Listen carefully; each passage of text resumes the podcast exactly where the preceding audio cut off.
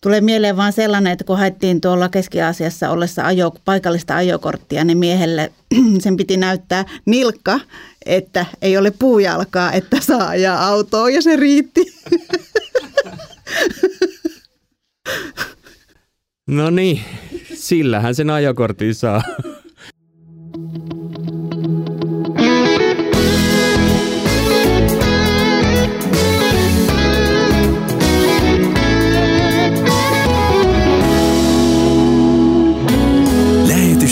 takahuone.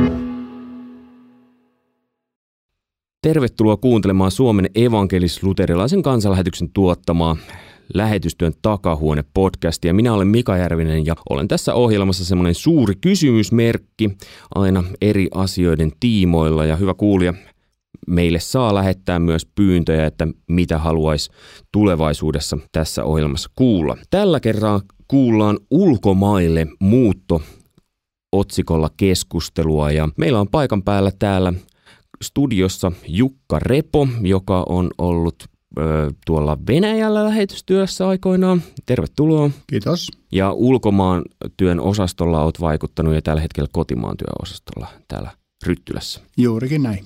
Kyllä. Ja sitten Katriina Sipari toisena keskustelijana täällä studiossa. Tervetuloa. Kiitos. Ja sun titteli on, sä olet lähettikuraattori, Joo, joka tarkoittaa sitä, että sä oot lähetystyöntekijöiden apuna. juu. Ja näin mä annoin tilaa teille, saitte sanoa juu kaikkeen. Mutta Niko Iäs, kuka sä olet ja missä sä oot?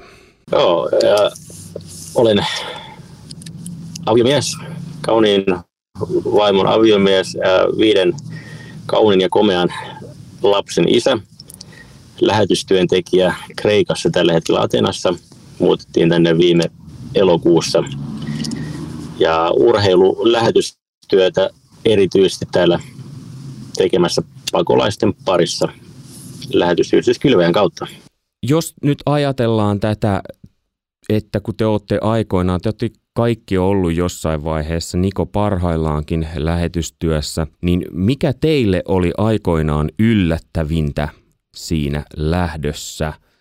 Mikä, mikä pääsi teidät yllättää? Jos lähdetään eh, sieltä Jukka, Katriina ja sitten Niko.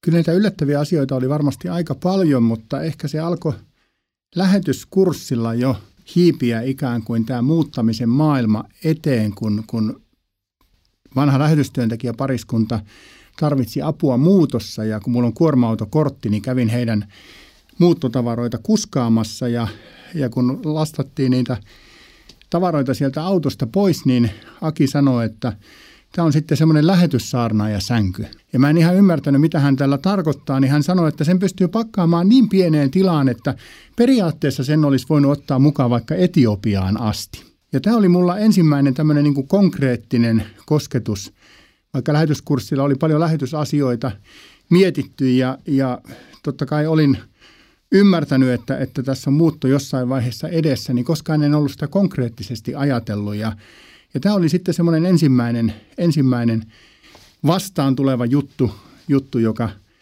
joka konkretisoi tämän siihen, että, että tosiaan niitä tavaroita joutuu aika monta kertaa pakkaamaan ja, ja kyllä sitten vuosien saatossa niin kiristekalvot ja bananilaatikot alkoi aika tutuksi tulla. Joo, tulee mieleen tässä tämä Suomessa muutto, kun muutettiin kotoa tänne Ryttylään lähetyskurssille. Ja se sellainen ajatus, että okei, nyt mä muutan pois siitä tava, niin sanotusta tavallisesta elämästä tänne opiskelijaksi. Että mikä, mikä mä nyt oon ja mihin mä nyt kuulun tässä yhteiskunnassa, semmoinen jännä välivaihe. Ja muistan, kun ensimmäisenä aamuna silloin nuorempi lapsi, niin se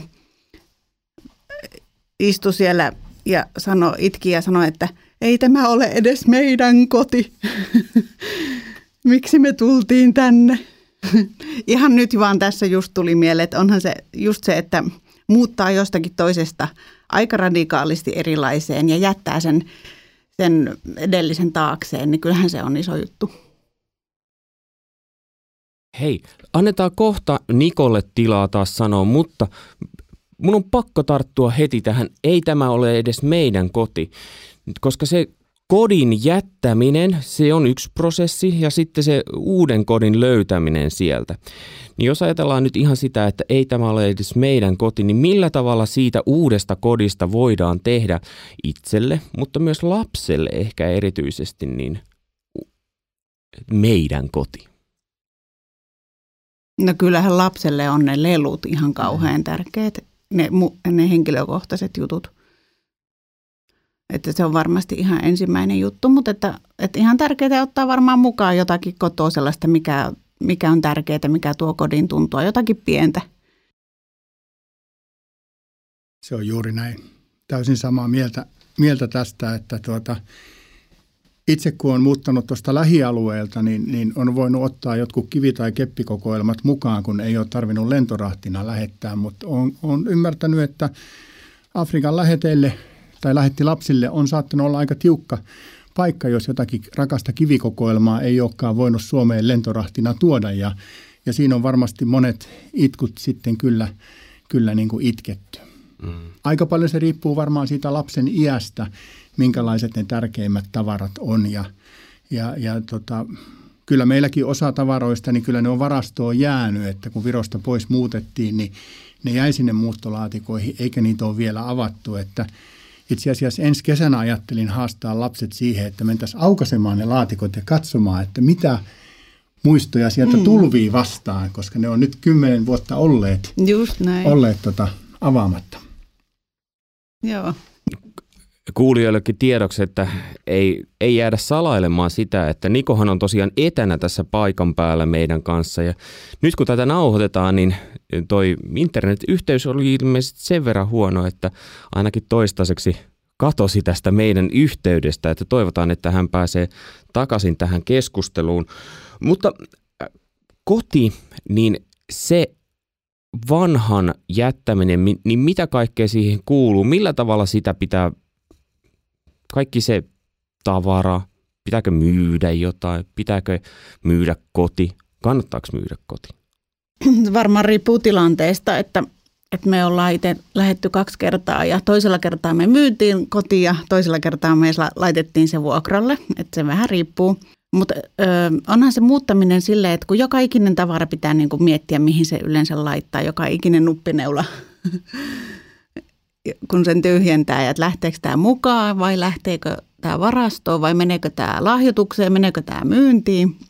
Se on aikamoinen niin kuin käytännön prosessi, että muistan ajatelleeni lähtiessä, että miten kauheasti vie aikaa niin kuin tämä tavaran kanssa puljaaminen siinä lähössä – meillä on ollut sillä tavalla helpompaa, vaikka meillä omaa kotia ei lähtiessä ollutkaan, niin, niin tota, meillä oli kuitenkin sitten sukulaisten luona niin hyvät varastotilat, että me pystyttiin sinne aika, aika rohkeasti jättämään ja varmaan siitä johtuen sitä tavaraa edelleenkin on hyvin paljon.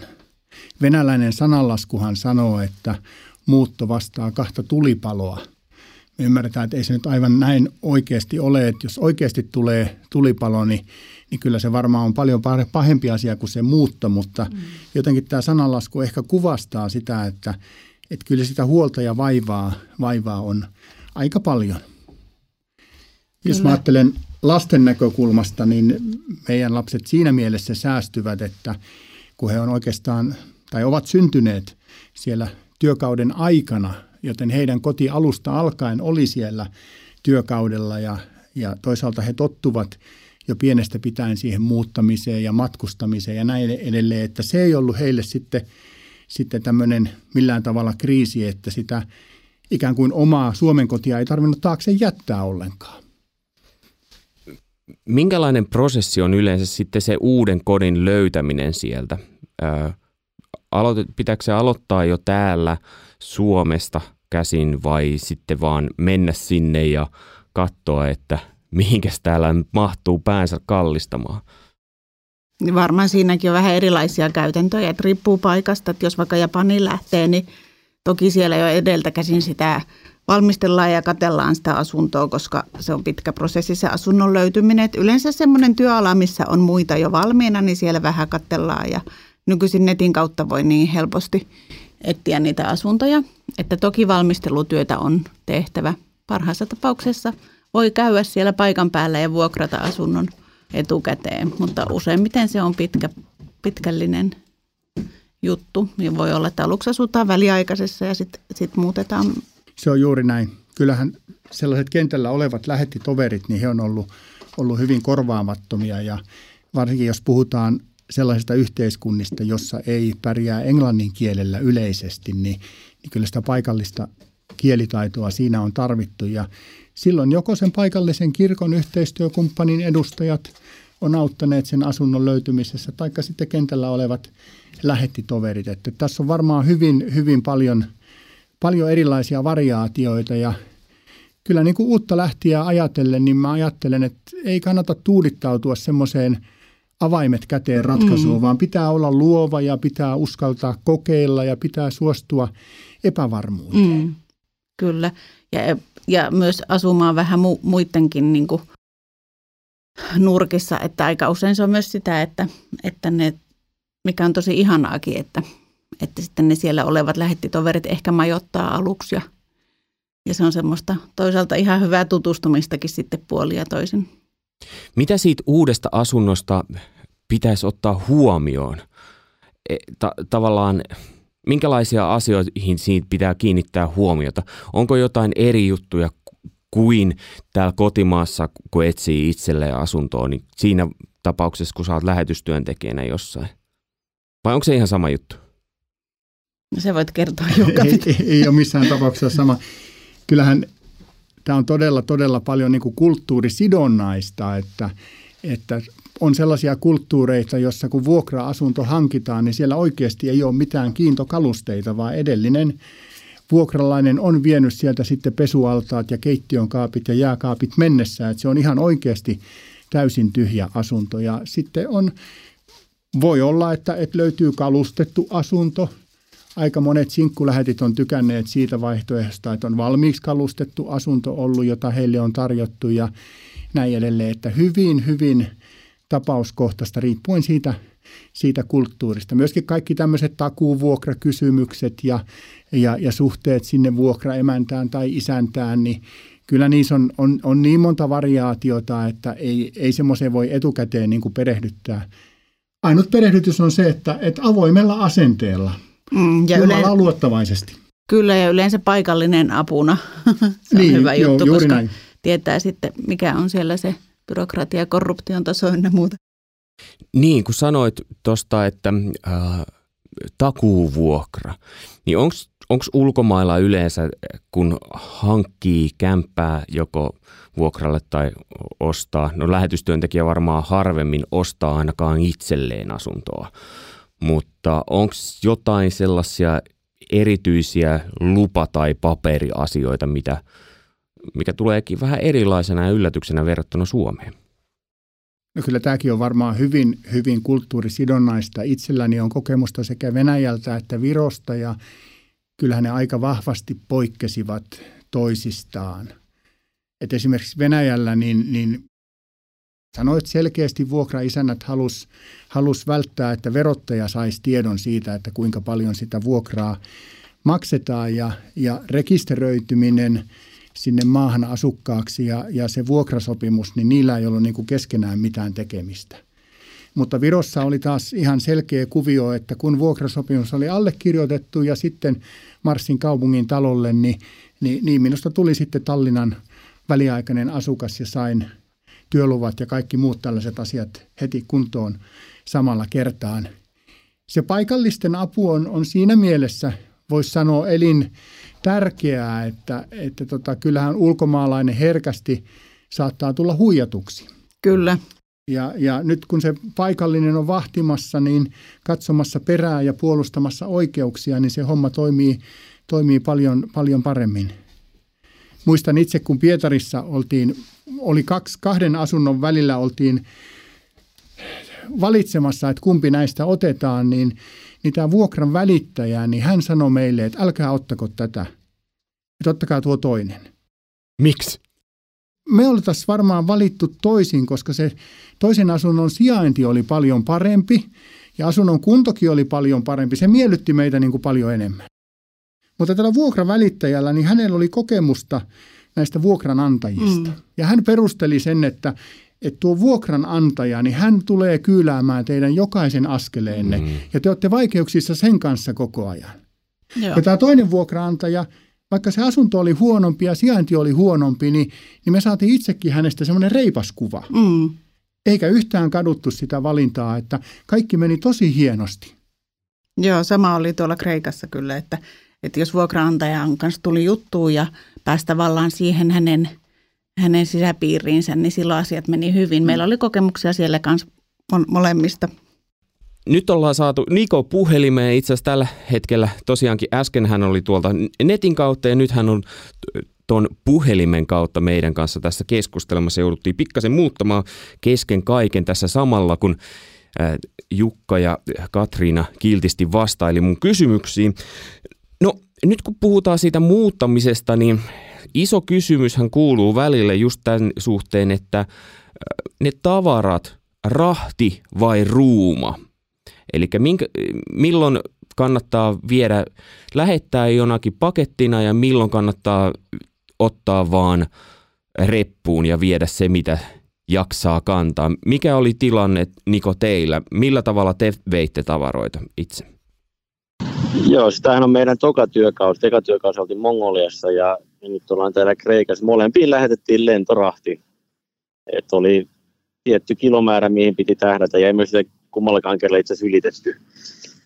Että äh, ekaa kertaa pakattiin tällaisiin tynnyreihin ja ne tultiin sitten kotoa hakemaan ja tuotiin kotiovelle Mongoliassa ja nyt tällä kertaa pakattiin ihan pahvilaatikoihin. Ja nekin tultiin kotiovelta hakea Suomessa ja täälläkin tuotiin ihan kotiovelle asti. Että kyllä me ollaan koettu, että se on tosi tärkeää, että otetaan, vaikka ne on vain esineitä, mutta siihen kuuluu äh, vaatteita esimerkiksi varsinkin lapsille, niin yritetään varautua mahdollisimman pitkälle, että on, on vaatteita, kenkiä ja lelut.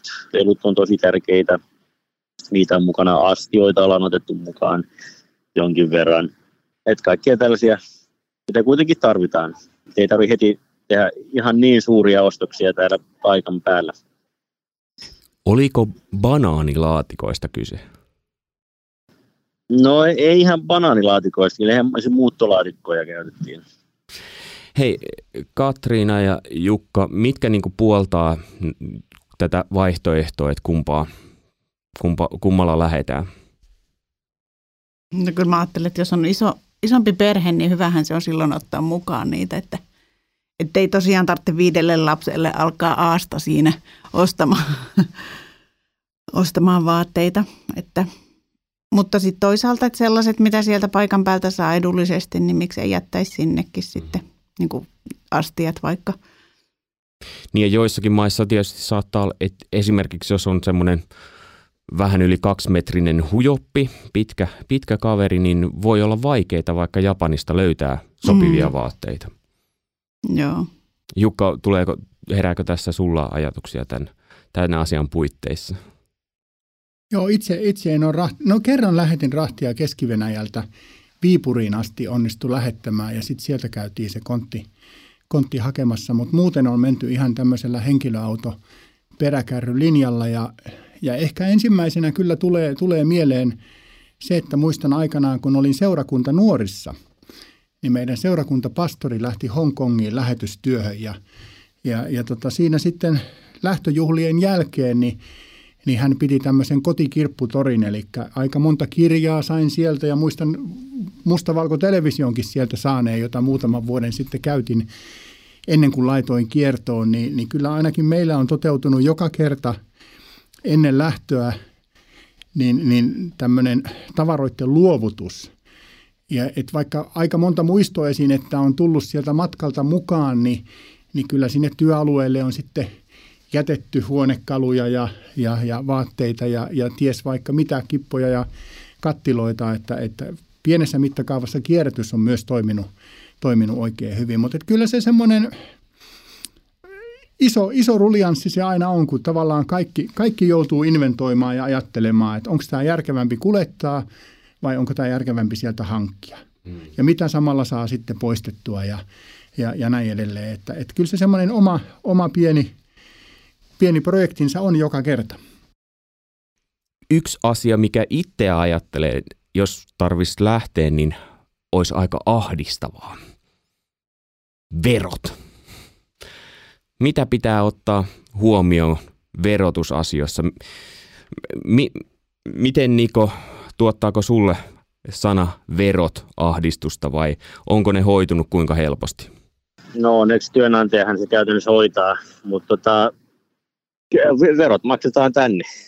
että, no itse asiassa me, meillä oli nyt tänne tultiin elokuussa, että koska me lähdettiin vasta elokuussa, niin me suurin osa edellisen vuoden ajasta vietettiin Suomessa, eli viime vuoden verot on mennyt Suomeen, mutta nyt tästä vuodesta alkaa niin verot maksetaan tänne. Mutta itse asiassa tämä on meidän päävaiva vasta vuoden päästä keväällä, koska edetään yksi vuosi sitten, eli ensi keväällä maksetaan tänne nyt tämän, tämän vuoden verot. Miten se tapahtuu, niin täällä pitää palkata kirjanpitäjä, joka sitten pyytää mitä pyytää, ja sitten maksetaan tänne ne verot.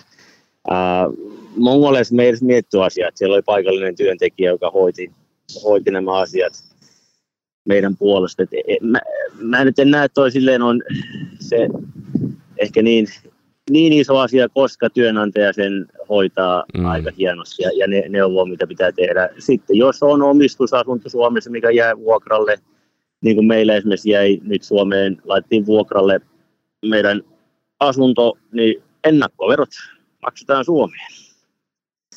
Ja näin, näin me ollaan, tai toimitaan tällä hetkellä. Eli siitä ei niin kauheasti tarvi ahdistua.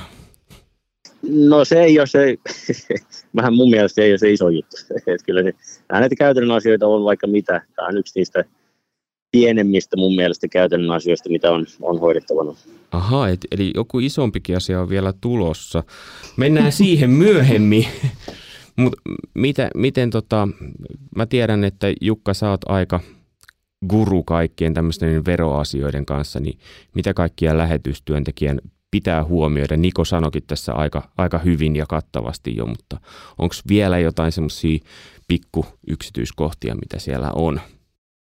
Ei, ei, ei verottaja ole paha ollenkaan, ollenkaan. se on hyvin, hyvin kiltti karhu, karhu että tota, kyllä sen kanssa pärjää oikein hyvin. Ehkä suurin käytännön juttu siinä on se, että se aiheuttaa tämmöistä verosuunnittelua. Tämä, tämä taloustermi saattaa kuulostaa vähän pelottavalta tulevan lähetystyöntekijän korvaan, mutta käytännössä se verosuunnittelu siis tarkoittaa sitä, että mitkä on ne edulliset jaksot, jolloin kentälle kannattaa muuttaa, jotta ei tarvitse kahteen maahan maksaa veroja ja käyttää lähetyksen varoja niin kuin tämmöiseen ylimääräiseen ö, suunnittelemattomuuteen. Mm. Ja myös toisinpäin sitten, että, että missä vaiheessa vuotta kannattaa sieltä kentältä palata. Ja tämä verosuunnittelu on oikeastaan se ainut, ainut iso päänsärky tässä asiassa, koska sitten jos on lapsia, jotka on koulussa, niin toki lähetti perhe ja, ja myös lähetti kuraattori ja aluekoordinaattorit ajattelee myös lasten kouluasioita, että kannattaa olla koulussa kokonainen lukukausi ja, ja näin edelleen. Ja näin välttämättä sitten aina mene ihan yksi, että verottajan toiveet on yksi ja, ja, ja vanhempien toiveet on toinen ja lapsen toiveet on kolmas ja tällaista suunnittelua. Tämä on niin kuin siinä verotuksessa ainakin mun mielestä se vaikein paikka. Sitten vielä järjestö tulee silleen, että kyllä me haluttaisiin, että sä tulisit meidän kesäjuhlille päälavalle puhumaan sun työstä. No tämäkin vielä, tämäkin vielä, juuri näin. näin. Tämä on se isoin hankaluus, mutta muuten sanoisin, että mikä koskee verottajaa ja rekisteröitymistä ja, ja tullia ja poliisia ja kaikkea muuta, niin siinä täytyy niin kuin ase, alistua semmoiseen lapsen asemaan. Mm, just näin. Et mä, mä en niin kuin osaa mitään. Mä en tiedä yhtään mistään mitään. Ihan yksinkertainen pankkisiirtolomake, kun se lyödään mulle ensimmäisen kerran käteen, niin mun pitää joltain käydä kysymässä, että hei, mitä mä tällä teen, minne mä tämän vien – ja, ja niin edelleen. Mm. Ja, ja tämä on, tää on niinku se paljon isompi haaste siinä isossa kuvassa. Mm. Että verottaja on vain niinku yksi pieni tippa siinä, siinä meressä, että kaikessa sä olet niinku täysi lapsi. Mutta toisaalta se vapauttaa myös sitten sillä tavalla, että, että tota, ihmiset on hirveän avuliaita, kun sä myönnät sen, että, että mä en osaa tätä, mm. niin avuliaita ihmisiä aina löytyy. Joo, ja tuohon liittyy osittain myös tämä, että Suomessahan kun menee verottajan sivuille, niin sä voit tunnustautua mm, pankki noilla nettitunnuksilla, mutta niissäkin saattaa välillä olla ulkomaille mennessä näissä pankkiasioissa, että pääseekö pankkitilille käymään edes, koska on joskus kuullut, että sitten oma äiti on hoitanut täältä Suomesta käsin, koska ei ole päässytkään siellä paikallisella netillä ja omilla tunnuksilla. En muista kauhean tarkasti, mutta kannattaa ottaa ajoissa selvään, että kuinka pystyy hoitaa pankkiasiat. Miten Niko, teillä nyt on tietysti semmoinen maa, missä ootte, että siellä varmaan pankkiasiat hoituu helposti. Joo, siis ei meillä, meillä, on, ei meillä ole paikallista pankkitiliä avattu, että mä en ole siihen byrokratiakuoppaan astunut. Mm. En tiedä, mitä, mitä se vaatisi, mutta täällä toimii ihan hyvin, että on Suomen. Ja Mongolissa oli ihan sama. Toki siellä meillä oli paikallinen tili, mutta sen, sen avaaminen ei itse asiassa kovin vaikeaa edes ollut. Mutta aina ollaan päästy Suomen verkkopankkitunnuksilla kirjautumaan ja hoitamaan pankkiasiat, että ei se, se, ei, se ei ole ollut mikään ongelma. Yksi juttu tulee tässä, tässä mieleen, kun olin kesällä tämmöinen niin sanottu päivystävä aluekoordinaattori, kun muut aluekoordinaattorit oli lomalla, niin tuli tämmöinen yllättävä keissi vastaan siitä, että kun jota ei oltu osattu siihen vaiheessa vielä etukäteen ajatella. Kun lähetti lapsi täyttää 18 vuotta, niin ei niillä isin ja äitin pankkitunnuksilla enää hoidetakaan sitä asiaa.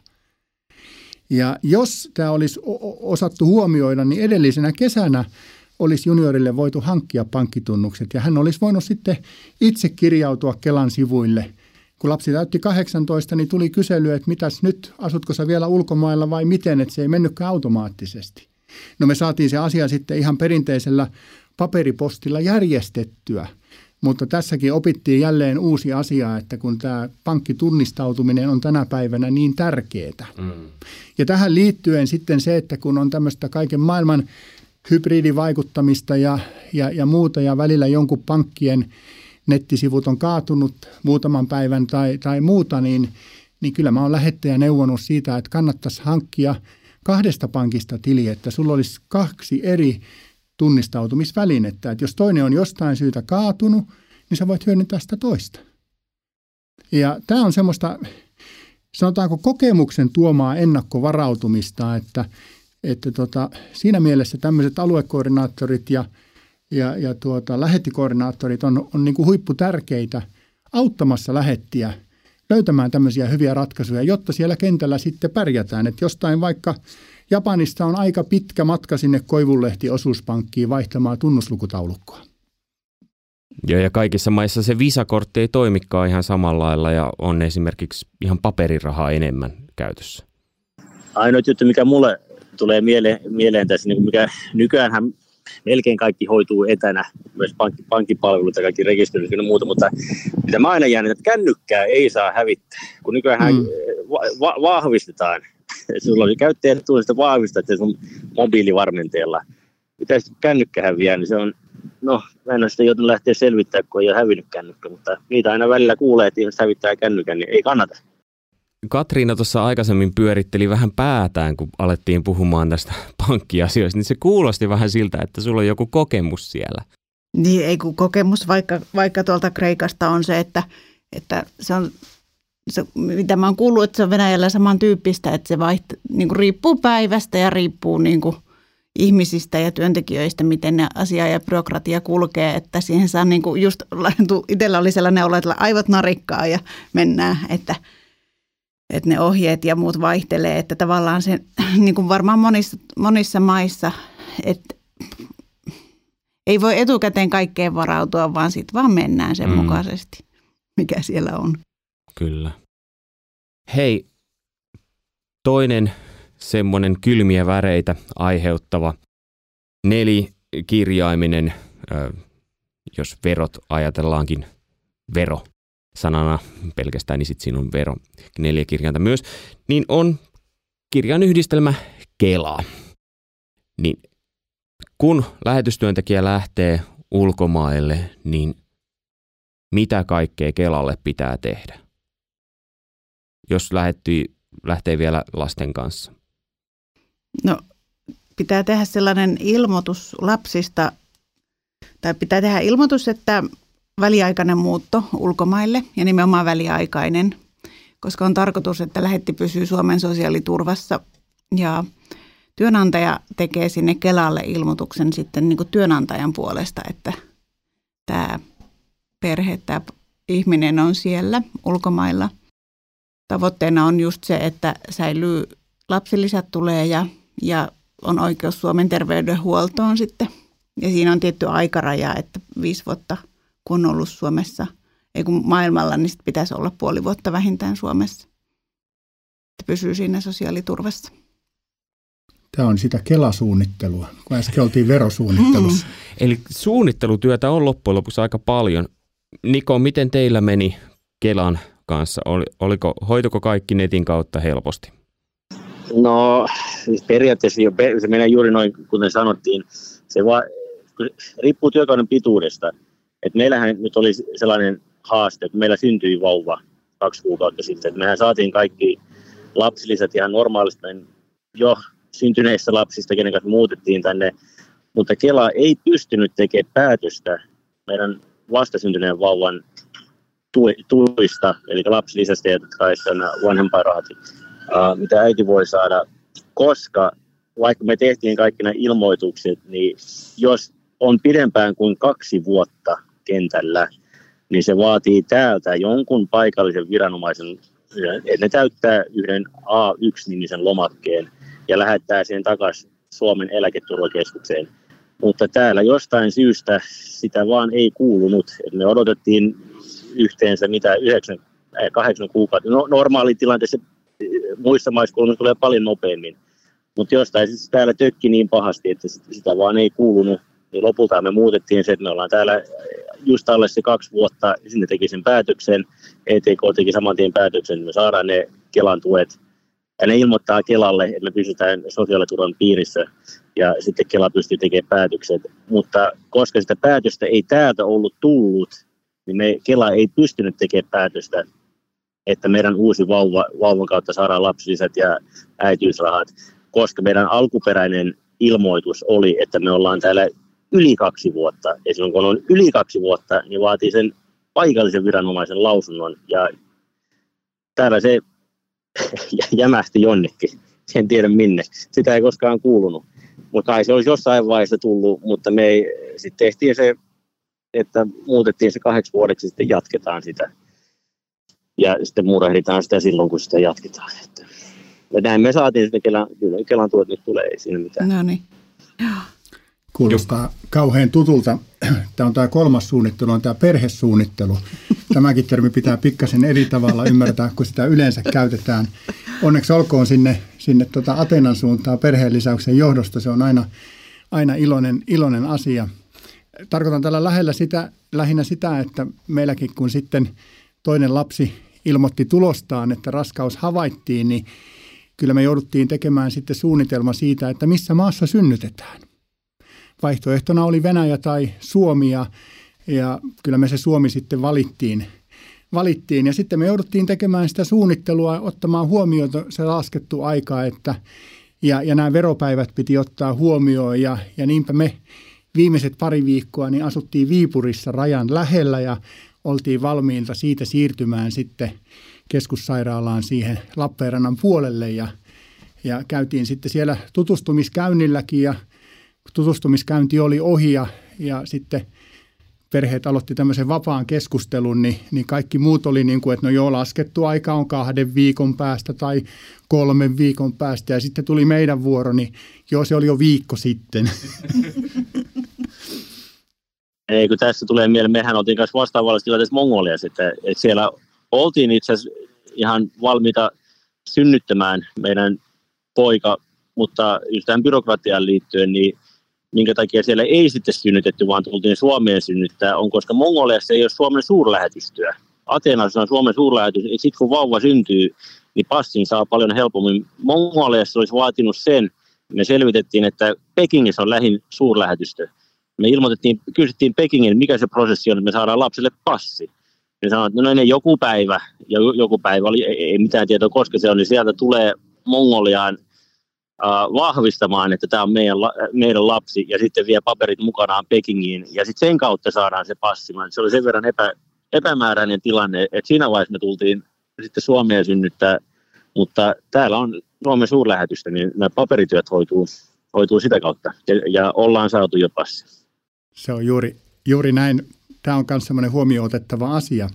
Muistan meillä, meillä sitten, kun tota tyttö syntyi, niin, niin tota, laitokselta, kun sain hänet sitten mukaan, niin ensimmäiseksi mentiin passikuvaan ja siitä mentiin poliisilaitokselle.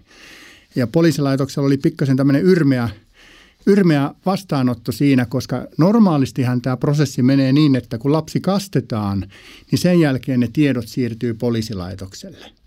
Ja he ei olisi halunneet tätä ikään kuin ylimääräistä byrokratiaa tehdä, niin he kysyvät, että aiotaanko lapsi kastaa – niin tota, musta oli pikkasen ikävää näin kristittynä ja lähetystyöntekijänä sitten vastata siihen, että, että, että kyllä hänet aiotaan kastaa tai kastetaan, mutta, mutta valitettavasti sillä ei nyt tämän asian kanssa ole mitään tekemistä, että me tarvitaan nyt lapselle passi mahdollisimman nopeasti.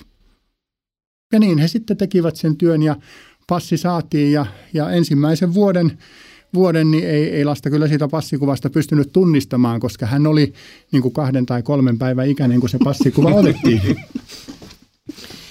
Hei, tuossa sanottiin jo sosiaaliturvan piirissä sana, niin mitä se käytännössä tarkoittaa lähetystyöntekijälle? Tarkoittaako se sitä, että kesken kaiken voi tulla hampaat hoitamaan tänne? Joo, just sitä. Ja voi tulla, tulla tota, muutenkin terveysasioita hoitamaan ja tosiaan nämä Kelan etuudet pyörii. Öm, sellainen kuin kotihoidon tuki, millä, niin se ei ilmeisesti mun ymmärtääkseni sitä ei voi ulkomaille saada pitempiaikaisesti, mutta, tota, mutta just tämä terveydenhuolto ja lapsilliset äitiyspäivärahat. Oman kokemuksen mukaan myöskin ne hampaat voi hoidottaa, hoidattaa siellä kohden maassa ja Kela korvaa siitä sen saman osuuden, minkä hän korvaisi täällä Suomen puolella sitten. Että välttämättä ei tarvitse tulla edes, edes Suomeen asti. Mutta yksi, yksi tämmöinen suunniteltava asia myöskin tuli tässä saman tien mieleen, että kun olin, olin siinä vaiheessa ulkomailla, kun olikohan se nyt 45-vuotis näön tarkastus piti suorittaa.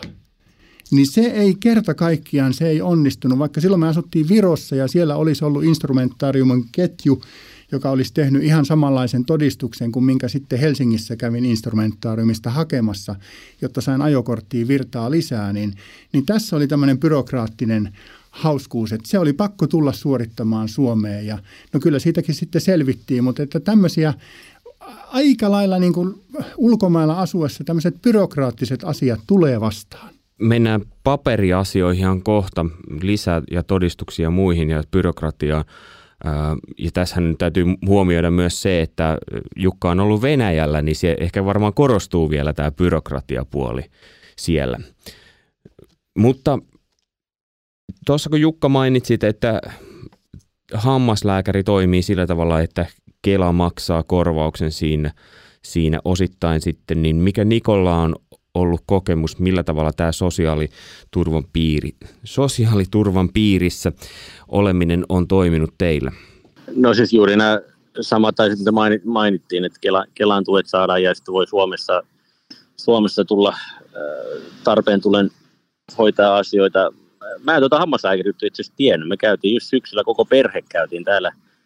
Kaikki kävi hammaslääkärin tarkistuksissa. Että täällä maksettiin vain se, mitä maksoi. Että varmaan liian myöhästynyt hakea Kelan, Kelan tukia takaisin sieltä. Mutta voi sieltä hakea. Kyllä voi. Voi hakea. Joo. Okay, joo. Niin onko se, onko se joku vuor- Jälkikäteen, joo, kyllä. vuoden joo. viiveellä? Kuitit joo. varmaan pitäisi olla tallella. Joo. No niin, no niin itse jo enää. Kuitteja vaan etsimään. Äkkiä ne uudet ne kirjoittaa. ah, sie, siellä on sellainen tapa.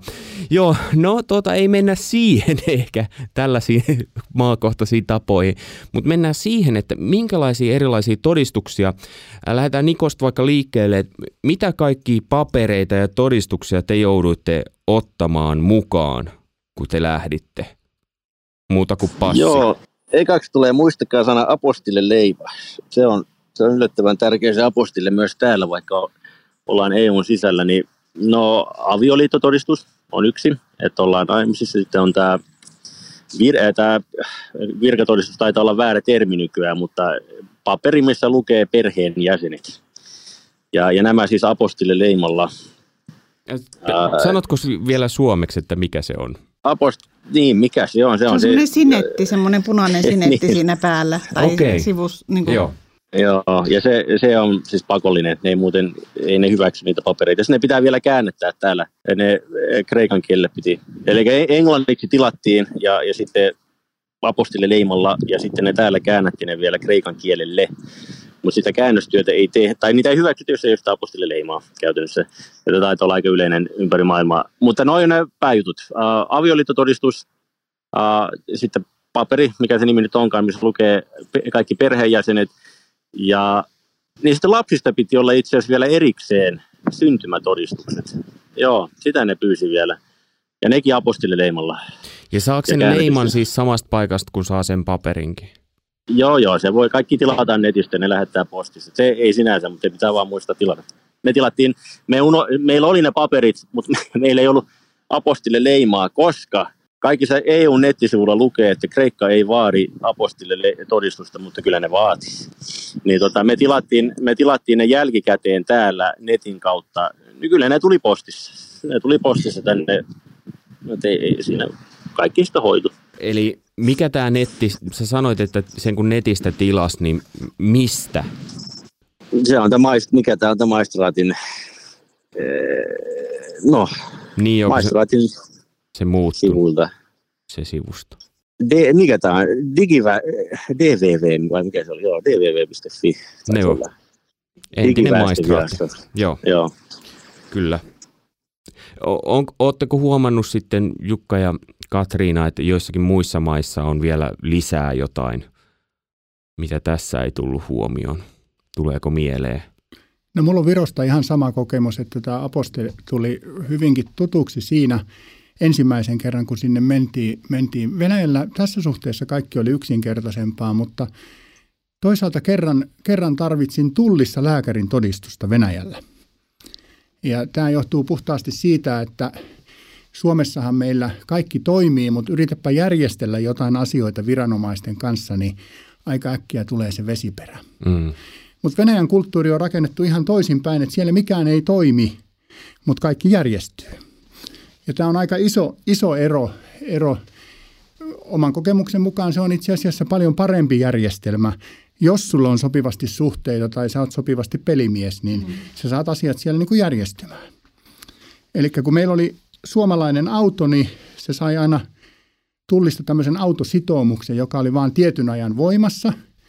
Ja sitten kun me päästiin sinne Saranskiin Keski-Venäjälle, niin täytyi tullissa käydä jatkamassa sitä. Ja sen sai vain yhdelle henkilölle. Ja sitten se tullivirkailija oli tullut tutuksi ja se oli aina kohdellut meitä hyvin ystävällisesti, niin mä rupesin sitten tinkaamaan häneltä, että Tämä on aika vaikeaa meille, että kun meillä on pienet lapset, että vaimo ei voi yksin mennä kauppaan, että mun pitää aina lähteä kuskiksi. Että eikö tätä millään saisi niin kuin molemmille tätä ajolupaa? Ja ystävällinen virkailija kävi oikein päällikön luona kysymässä ja sitten hän tuli takaisin ja sanoi, että anteeksi, hän ei mahda tälle mitään, mutta hän ei saanut lupaa, että tämä on niin kuin täysin mahdotonta. Ja kuinka ollakaan sitten, sitten kun tota, mulla tuli selkä kipeäksi ja kävin lääkärissä ja se lääkäri oli myös hyvin avulias ja ystävällinen, seurakunnan pastorin tämmöinen tuttava, sekin ehkä asiaa vaikutti, niin mä sitten kysyin häneltä, että no voisiko se kirjoittaa mulle lääkärin todistukseen, että ei saa ajaa autolla. Sanoin, että joo, ilman muuta. Se kirjoitti sen ja löi siihen sen lääkärin kolmiomuotoisen leiman ja mä menin sitten tulliin ja tervehdin sitä miestä, joka oli jo tutuksi tullut ja sanoin, että nyt on tilanne vähän muuttunut, että Eikö edelleenkään ole mitään mahdollisuutta? Hän luki sen paperin kaikessa rauhassa ja sitten hän sanoi, että anna mulle se autositoumuspaperi ja mä annoin. Hän kirjoitti siihen mustekynällä, että ja vaimo saa myös ajaa. Sitten hän kaivo taskustaa sen tullin leima ja iski sen siihen paperiin ja ongelma oli ratkaistu. No miten se lääkäritodistus sitten? Niin, hän, hän luki sen lääkärin todistuksen, että mä en saa nyt ajaa – niin hän ymmärsi, että okei, tässä on nyt kansalainen, joka on pulassa. Ja mulla on valta auttaa häntä, jos mä haluan. Mutta rypistettiinkö se vaan sitten? Ja... No hän antoi sen mulle takaisin. Joo. Joo. Mä oon yhdeltä eh, lähetystyöntekijältä joskus kuullut, eh, mä en mainitse maata, mutta erässä maassa, niin äh, kun piti saada joku todistus, niin hän, hän käytti muistikselleen sanaa, että siellä ollaan paljon inhimillisiä tai ihmisläheisempiä just tällaisten asioiden kanssa. Et, et kun on joku todistus, mikä tarvii saada, ja sitten jos ei ensimmäisenä päivänä saa, niin sitten voi mennä toisena päivänä rupattelemaan sinne ja ehkä kolmantena päivänä sitten jo saa sen. Ja siinä ei ole välttämättä edes mistään, että nyt maksetaan rahasta rahaa lisää, vaan että sitten niin tämmöinen inhimillisyys. Kyllä, ja sitten sit siinä pitää niin kuin tavallaan oppia pelaamaan sen maan peliä, vaikka me suomalaiset, tai ainakin itse en tykkää siitä sanasta, mutta, mm. mutta se on pakko, niin kuin, että miten täällä niin kuin saa asiat eteenpäin ilman, että menee korruption mukaan, niin, mm. niin on, on just hyvä oppia näitä neuvottelutaitoja, mitä siellä maassa onkaan. Tulee mieleen vaan sellainen, että kun haettiin tuolla Keski-Aasiassa ollessa ajo, paikallista ajokorttia, niin miehelle sen piti näyttää nilkka, että ei ole puujalkaa, että saa ajaa autoa ja se riitti. No niin, sillähän sen ajokortin saa. Joo, maa kulttuurin mukaan. Hei, toi ajokortti muutenkin, niin minkälaisia käytäntöihin te olette törmännyt? Miten Niko siellä teillä, onko se ihan Suomi-ajokortti, millä pelataan? Joo, täällä on ihan suomalainen ajokortti, millä, millä liikutaan. Mongoleissa oli, vaihdettiin paikallisen ajokorttiin, mutta siinä vaiheessa oli vain paperityötä, että sai sen paikallisen. Nykyään siellä on kuulemma joku testi, mikä pitää käydä. Mutta täällä Kreikassa on ihan Suomen ajokortilla. Kyllä, koska esimerkiksi Japanissahan on muistukselleen silleen, että siellä pitää käydä, ää, ulkomaalaisten osan pitää käydä. Onko niin, että Amerikasta kun tulee, niin pitää käydä autokoulua ja sitten suomalaisille riittää tyyliin tämmöinen ajotesti. En muista ihan, mutta mut siinä, siinä, siinä on riippuu se, että mistä maasta sä oot tulossa. Niin miten, ootteko te huomannut, muistatteko te mitään? tällaisia? No kyllä mä ajattelen, että japanilaisilla on tässä suuri viisaus. Johonkin se perustuu, että he on tämmöisen rajauksen tehnyt ja, ja tota, en, en ole siis itse ajakorttia Venäjältä ostanut, koska pärjäsin tällä Suomikortilla, mutta y, ihan yleisesti se on tiedossa, että sen voi ostaa käymättä autokoulua. Niin ja kerran parkkipaikalla yksi hieno liituraidapuvussa oleva herra uudella Masaratillaan niin yritti peruttaa sitä siihen parkkiruutuun ja ja, ja kyllä se sitä siinä puoli tuntia hieroja kaikesta näki, että kyllä se oli ajokorttinsa ostanut eikä yhtään oppituntia ollut saanut. Että, että voisin japanilaisille suositella, että lisätkää Venäjäkin siihen listaan, jonka pitää autokoulu käydä. Aika pelottavaa kyllä tavallaan. Joo, mutta hei, äh, lisää paperiasioita. Niin posti, miten on Tuleeko teille paika, paikallinen lehti ja Suomen sanomalehti joku täältä Suomesta, Niko, sinne asti vai millä tavalla Suomen posti teille kulkeutuu? Joo, kyllä se tulee perille, mutta joskus voi kestää. Kyllä meilläkin on synttäri, lasten synttäripaketteja lähetetty, tai sukulaiset on lähettänyt hyvissä ajoin Suomesta, mutta ne on kuitenkin tullut yli parikin kuukautta myöhässä. Et joskus ne jämähtää jonnekin, en tiedä, mutta kyllä se periaatteessa kulkee. Onko jotain sellaista postia, mikä ei, mitä ei lähetetä ollenkaan sinne, että se tulee täällä Suomessa jonnekin ja minne se ohjaantuu teillä? Tässä oli semmoinen tietty oletus. niin, niin, siis kyllä meillä on, Suomeen tulee kyllä jo postia. Meillä on vaan käännetty no meillä on tällä hetkellä mun, mun vanhempien luokse menee mm. ää, paperipostia, mitä ei, joo. Mikä Kyllä, tässä on, sinne menee jotenkin. Mikä on yleensä kansanlähetyksen käytäntö, osaatteko sanoa? Yleensä se on se osoite, posti ohjattu johonkin sukulaisen luo ja, ja, mutta toki tehdään se osoitteen muutos sinne maahan, että sinne voi lähettää Mm. Mutta tota, myös osa postista voi mennä sukulaisten luo ja sitten tavalla tai toisella sit laitetaan sinne joko postin kautta tai sitten kun mennään käymään, niin viiään sitten. Joo, siinäkin vähän vaihtelee. On ja kyllä lähtiessä kannattaa tehdä näitä valtakirjoja postiin ja verottajalle ja, ja, ja näin edelleen, että on tämmöinen takavara sitten olemassa, että jos, jos ei niitä asioita pystykään sieltä kentältä käsin hoitamaan, niin, niin tämä on myös sitä ennakkosuunnittelua. Hei, äh, vähän tämmöinen rankempi ennakkosuunnitteluhan on se, että et, et nä, eikö se ole näin, että jos joku läheinen kuolee, niin silloin pääsee sieltä ainakin kansanlähetyksellä on oman järjestön piikkiin pääsee. Se on vakuutuksen piikkiin. Se joo. menee vakuutuksen joo, piikkiin. lähiomainen, joka on niin kuin, ö, omat vanhemmat tai isovanhemmat tai apivanhemmat, oma lapsi tai sisarus. Joo. Niin niiden hautajaisiin. Ja on... myös, myös niin kuin semmoinen vakava sairastuminen, niin, kuin, niin todennäköisesti siihenkin ehkä korvataan sitten matka, jos on niin kuin tämmöinen kuolemauhka. Joo. Onko jotain muita vähän vastaavanlaisia juttuja, mitä ei ehkä tule huoma- mm, huomioitua? No sitten se vähän riippuu paikasta. Me kun mentiin Keski-Aasiaan, niin sitten laitet, tehtiin valtakirja, että tai semmoinen siis testamentti, että jos meille sattuu jotakin, niin kuka ottaa lapset. Niin se mm. oli kyllä tiukka paikka, koska mm. piti neuvotella niiden ihmisten tai kysyä se lupaa. Ja se on itse asiassa aika, aika iso juttu sitten, jos siihen on todellinen riski olemassa. Mutta niin, ja eikö se muutenkin, että pitää määrittää, että kuka on se, oh, onko se nyt ICE-henkilö, mitä, Joo. se, mitä se tarkoittaa? Joo. Totta, niin no. Sellainen kehe otetaan ensin yhteyttä, jos, jos vaikka sattuisi mm, maanjäristys ja ei saada yhteyttä tai, tai puolia toisin, niin että se on tämä henkilö, se lukee tuolla sitten tietyssä paikassa meille, että kuka on se ensikontaktihenkilö, jos sattuu jotakin. Mutta toisaalta nämä on sellaisia, mitkä on ihan kaikilla. Mm. Joka tapauksessa vaikka asuisi Suomessa Mynämäellä, niin on ihan hyvä niin kuin miettiä, että, että ketkä ne voisi olla, jos meille sattuisi jotakin, niin mihin ne lapset laitettaisiin. Hei, onko muuten, kun jos turistina lähtee jonnekin maahan, niin sitähän sanotaan, että jonnekin pitäisi ilmoittautua, että nyt mä oon. Mm, suurlähetystöön tuo, mikä se nyt onkaan? Öö, ihan tuttu nimi, mutta sinne kuitenkin semmoinen tietty ilmoitus, että olen maassa. Mm. Mitä muita merkityksiä muuten? Ö, ootko Niko? Matkustusilmoitus. Matkustusilmoitus, okei. Okay. Niko, onko suurlähetystö tullut kuinka tutuksi sulle? No nyt kun äh, lapsi syntyi täällä, mm, kyllä. Sen puolesta. Silloin tuli äh, se, että sai hänet rekisteröityä Suomen väestöjärjestelmään, niin se vaati käynnin ja sitten passihakemus vaati oma, omat käyntinsä.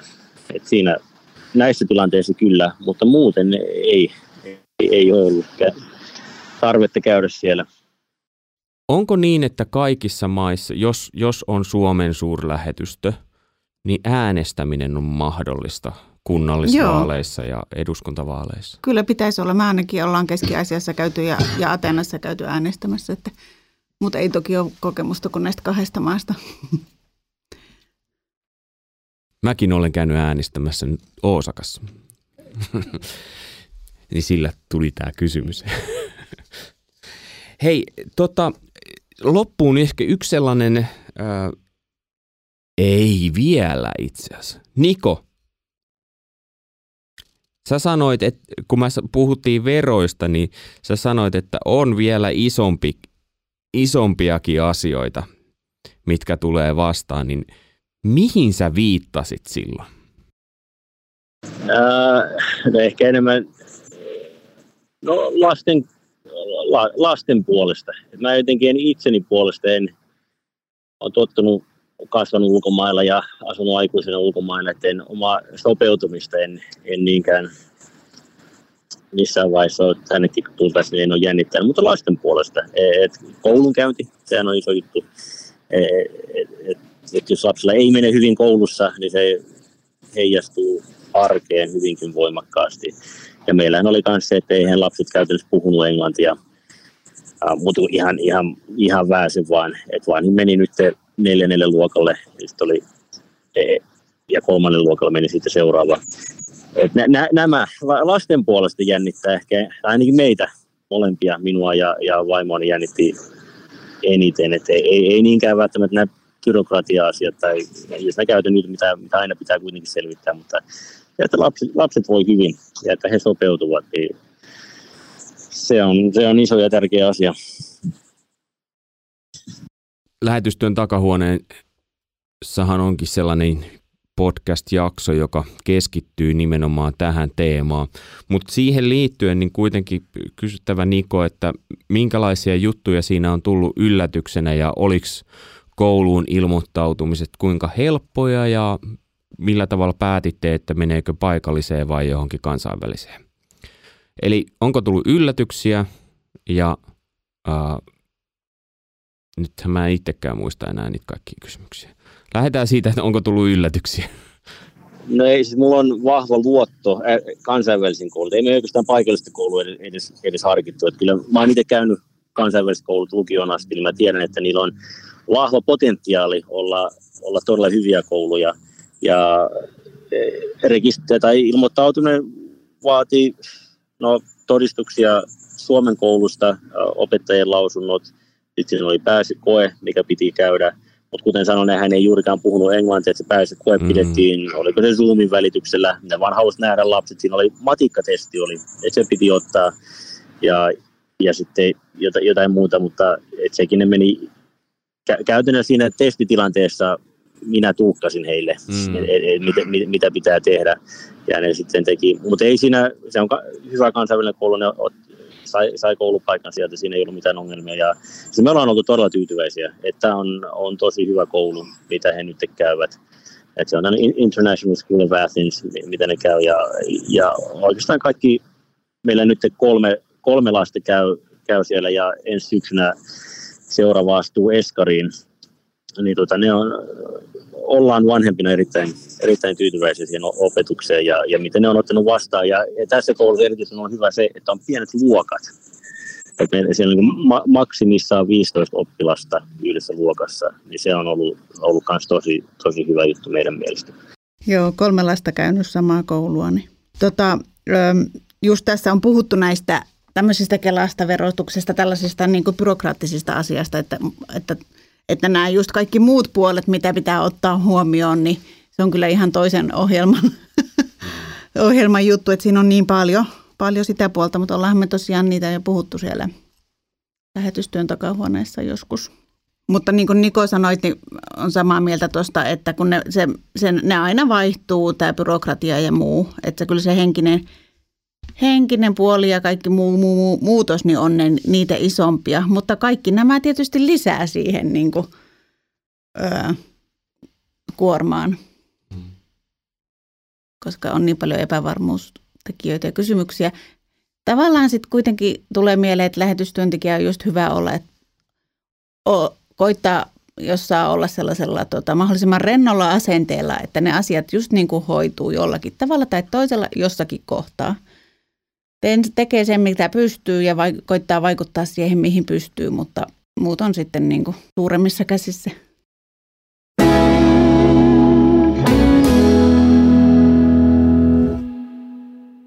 Hei, Jukka, mitä sä sanoisit vielä tähän loppupuolelle, että mistä kannattaa lähteä liikkeelle siinä vaiheessa, kun on lähdössä ulkomaille? Koska niin kuin Katriinakin tässä kuvaili, että siinä on aika monta asiaa, vaikka joku kela-asia ei, tai veroasia ei olekaan välttämättä niin iso kuin miltä se kuulostaa, niin mistä pitäisi lähteä sun mielestä liikkeelle? No kyllä mä ajattelen, että se luottamus taivaan isä on, on niin kuin tosi tärkeällä paikalla, että, että jos inhimillisesti katsoo näitä asioita, niin ne saattaa ruveta pelottamaan. Mm. Niistä saattaa nousta semmoisia mörköjä, mörköjä, kuka nyt verottajasta tykkäisi tai, tai, tai muuta tällaista. Et, et, ei, ei pidä katsoa niihin, vaan tässäkin kohtaa me saamme nostaa katseemme Kristukseen ja luottaa siihen, että jos hän on meidät kutsunut ja jos hän haluaa meidät lähettää, niin hän pitää meistä myös huolen. Mm. Et, et kaikkinainen pelko pois, pois ja, ja sitten tarvitaan tämmöistä niin kuin avointa asennetta ja, ja mun mielestä oleellisen tärkeää on niin kuin myöntää se, että, että mä en todellakaan tiedä – mitä mun tässä tilanteessa pitää tehdä.